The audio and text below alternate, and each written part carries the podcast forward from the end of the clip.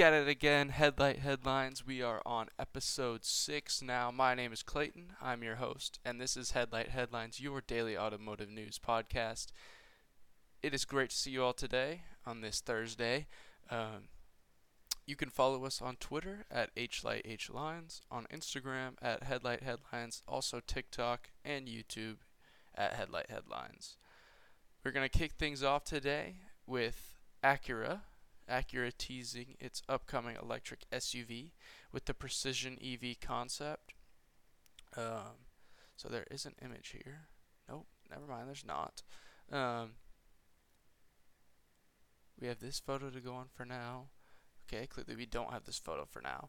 But anyways, so yesterday and last week we discussed Honda's electric SUV that they're coming out with. I'm assuming that this Acura SUV is going to be based on that exact same platform, um, and it's probably just like the luxury version. Um, and they're saying it's either uh, coming out in 2024, I believe. Yeah, right here. Set to arrive in 2024. Um, I'm not sure what this is actually supposed to look like um, from Acura's point of view, but this is saying that it's going to be built on that same General Motors chassis, um, the Ultium battery chassis, which is the same one that that Honda Prologue we talked about the other day uh, was going to be based off. So I can only assume that it's going to look somewhat similar to that um, vehicle. Let me see if I can find the picture from it. Nope, I cannot. Okay, well, I will see if I can get an update on that because I'm not really sure how it would compare. Um, Acura will, will release further details on August 18th, so one week from today. It seems like we're going to be getting a lot of news next week um, with Monterey Car Week. Um, it sounds like they're doing a bunch of different announcements, so make sure you stay tuned for those. Uh, also, I know there is a big GMC Canyon announcement today, so we'll be covering that tomorrow because I'm super excited to go in depth on that because um, I drive a GMC Canyon, and so seeing the new updated version is going to be awesome. Next up, we got the Porsche Taycan Turbo S beating Tesla's Nürburgring record. So if you didn't know, last year the Model S Plaid, when it came out, um, set the record at the Nürburgring for the fastest production car ever. But now they're saying that the Taycan Turbo S has beaten that now. Um, they're saying that it had a time of 7 minutes 35 seconds. Um, that was the Tesla Model S Plaid.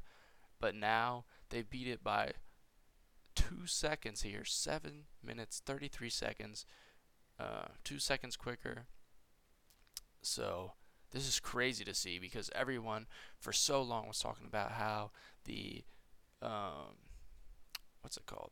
The Plaid, the Model S Plaid, I forgot for a second, is like the fastest car ever. Nothing's gonna beat it. But just to see the Taycan Turbo S, I know it's less uh, popular in sales as the Model S, but this car is insane. Um, I've seen a few of them. There's a really cool like tan color that I've seen. I'm not sure if that's like a standard color, but I saw one in the tan color. It's got a cool blue color. Um, but it's really cool to see this from Porsche. Um, they are crazy at manufacturing these insane high performance cars. Uh, but yeah, with these being some of the first two like main high performance electric cars, it's going to be a big competition once these other brands start cranking out these high performance EVs. Um, so I'm excited to see the competition that comes from this um, and how that continues to evolve here in the coming years. Next up, we've got Ford pulling out some throwback heritage editions of their Bronco models. You can see here we've got a two door Bronco uh, with the white wheels, with the white hardtop, the white pinstriping down the side, and then we also have some Bronco Sport models with the white roof and also a white grille with some orange accents. It looks like. Let's see if there's any other photos.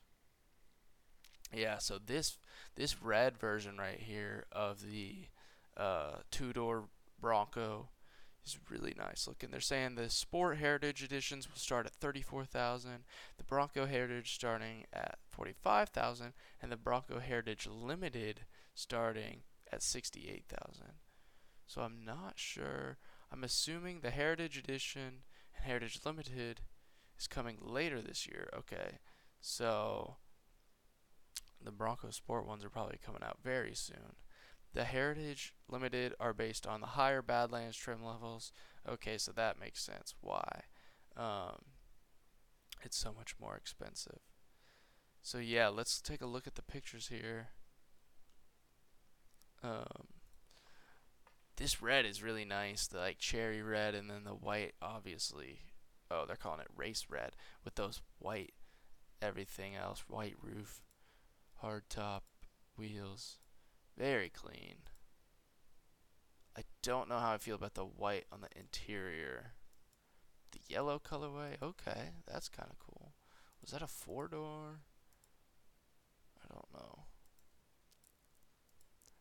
And then the Bronco Sport obviously is less cool, um, but here's them next to an old Bronco. See how similar they really do look. Uh, this just shows how Ford has done an impressive job with their uh, retro styling on these brand new Broncos. I think they're really cool. Uh, I did some work with a company who made some parts for these. They're really cool. Um, but yeah, so new editions of the Bronco coming out, some throwbacks. So check them out if you're looking to get a Bronco. Um, but yeah, very cool coming from Ford. And then next we have a Hyundai Ioniq 6 prototype. Um, they're saying that this Ioniq 6 EV is going to be just as good as the Tesla Model 3, if not better. Um, obviously, here it's under wraps because it's a prototype. Um, they're saying that uh, they actually drove this vehicle. It has a dual motor all wheel drive, 20 inch wheels, 5 seconds 0 to 60. Um, so, yeah, that's pretty interesting to see. I'm interested to see how the Ioniq 6 looks because it looks like back here it'll have some interesting rear styling.